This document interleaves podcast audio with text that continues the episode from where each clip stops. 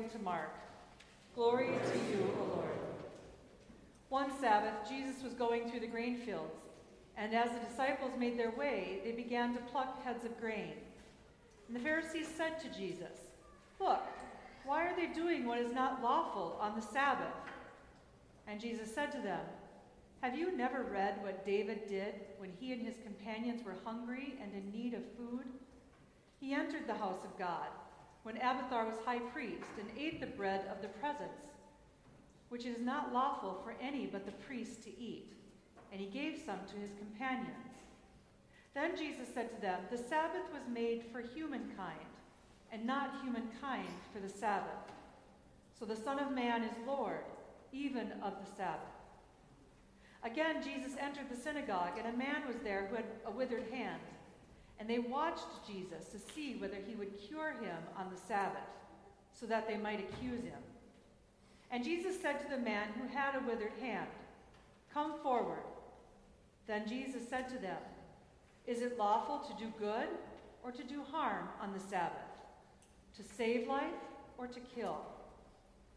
But they were silent. He looked around at them with anger. He was grieved at their hardness of heart and said to the man, Stretch out your hand. He stretched it out, and his hand was restored. The Pharisees went out and immediately conspired with the Herodians against Jesus, how to destroy him. The Gospel of the Lord. Praise, Praise to you, O Christ.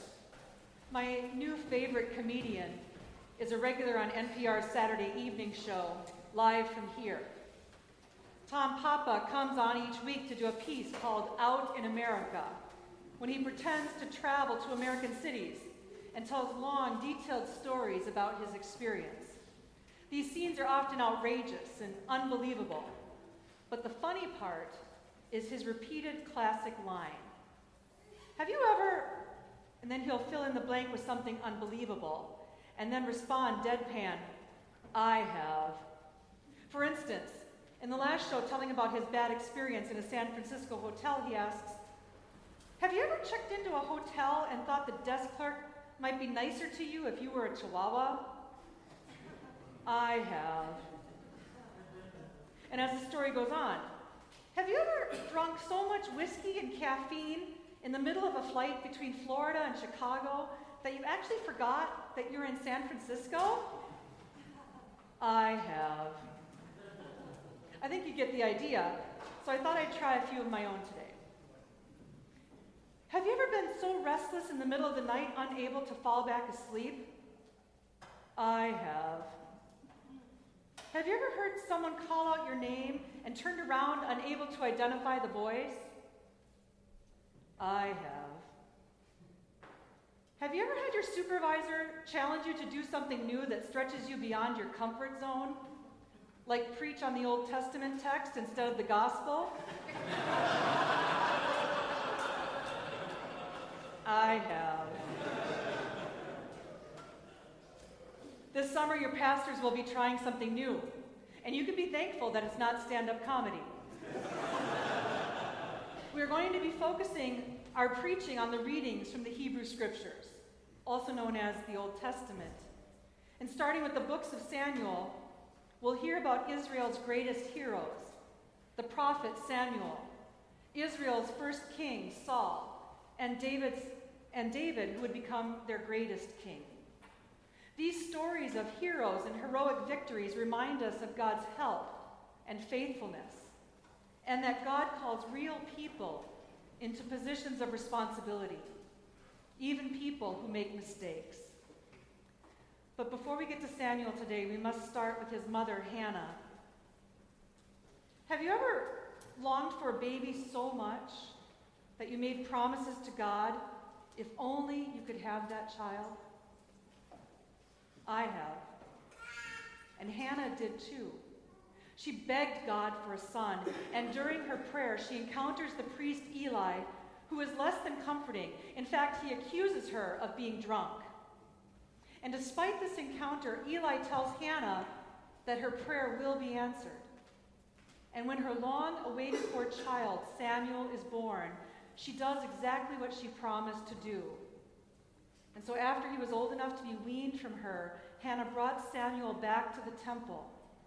And Samuel stayed with Eli and grew up in the temple among Eli's sons. And he was formed and shaped through Eli's mentoring. So, at the beginning of the reading today, we are told that the word of the Lord was rare, precious in those days. You see, Eli's sons, who were being groomed for the ministry, they were there, they're from the right family, they're from, they're destined to be Eli's, to take Eli's place when he's retired or when he dies. But you see, these two sons were not trustworthy. They did what was right in their own eyes not what was right with God. And it is at this time and place that the young boy Samuel receives his call from God. In the middle of the night, Samuel hears a voice calling his name. So he runs out to Eli, who is old and frail, and he says, Yes, Lord, what is it? But the old man turns him away and hushes him back to sleep. So again, Samuel hears his name called, and he runs to Eli, saying, Here I am. And Eli sends him back again. And when it happens a third time, Eli finally comes to realize that it is the Lord who is calling Samuel's name. So he tells the boy to respond Speak, Lord, your servant is listening. Eli helps Samuel identify God's voice. Sure, it took three times of Samuel running into Eli's darkened room in the middle of the night before Eli finally had that aha moment. But as Samuel lay on his bed on that restless night, by the fourth time his name was called, he was finally in a position to hear. Was it a still, small voice? Was it a booming, loud, commanding voice from heaven? Who knows? But even though the Word of God was rare in those days, Eli knew how to attend to that voice by listening. Speak, Lord, your servant is listening. Have you ever heard a voice of God calling your name? I have. Well, kind of. Not as clear as Samuel did, but certainly God has called me and all of us into service and truth telling just as God has called Samuel to do the same. And how easy it is for any of us to miss God's call or attribute it to a human instead. I know that in speaking of their call, most people do not describe a major disruption in their lives like Samuel's. Instead, they speak of a quiet, slow awakening, perhaps to a life of service or to confront an injustice which is exactly what happened to Samuel. And he didn't get it at first. It took some help from his mentor to explain what these stirrings meant. And with God's persistence and Eli's mentoring go hand in hand. So it often takes others in our lives to help us understand the call that God places before us. What's God's calling you to this day? What stirrings cause you to have restless nights and an open heart? Can we join with Samuel in saying, Speak, Lord, we are listening? We turn to this community of faith to help us discern that still small voice that whispers to us to speak the truth to power, that nudges us to say no to evil and work for peace that empowers us to forgive and love in Jesus' name. You see, I think there's a little bit of Samuel in all of us who are waiting for a clear voice to call us out of the shadows and into the light of God's justice and transformation.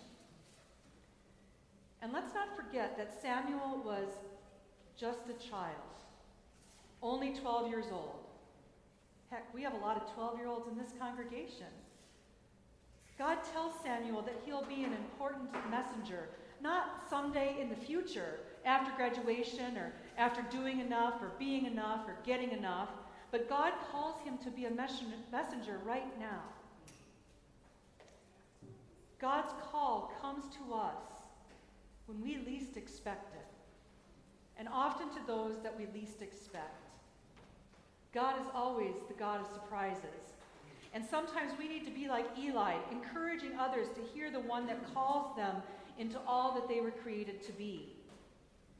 And at the same time, we need to be open to hear the one who is calling us to be more and do more in God's holy name than we can ever imagine. Shh. Listen. Can you hear it? God is calling you to hear those who are crying out in pain. God is calling you to bear witness to love and light in the world. God is calling you to tend to the poor. God is calling you to be a bold truth teller. God is calling you to a feast where everyone who hungers and thirsts will be fed. Have you heard this call that is outrageous and wonderful, challenging and full of hope for a broken world? I have. May we all be ready to respond. Here I am, Lord. It is I.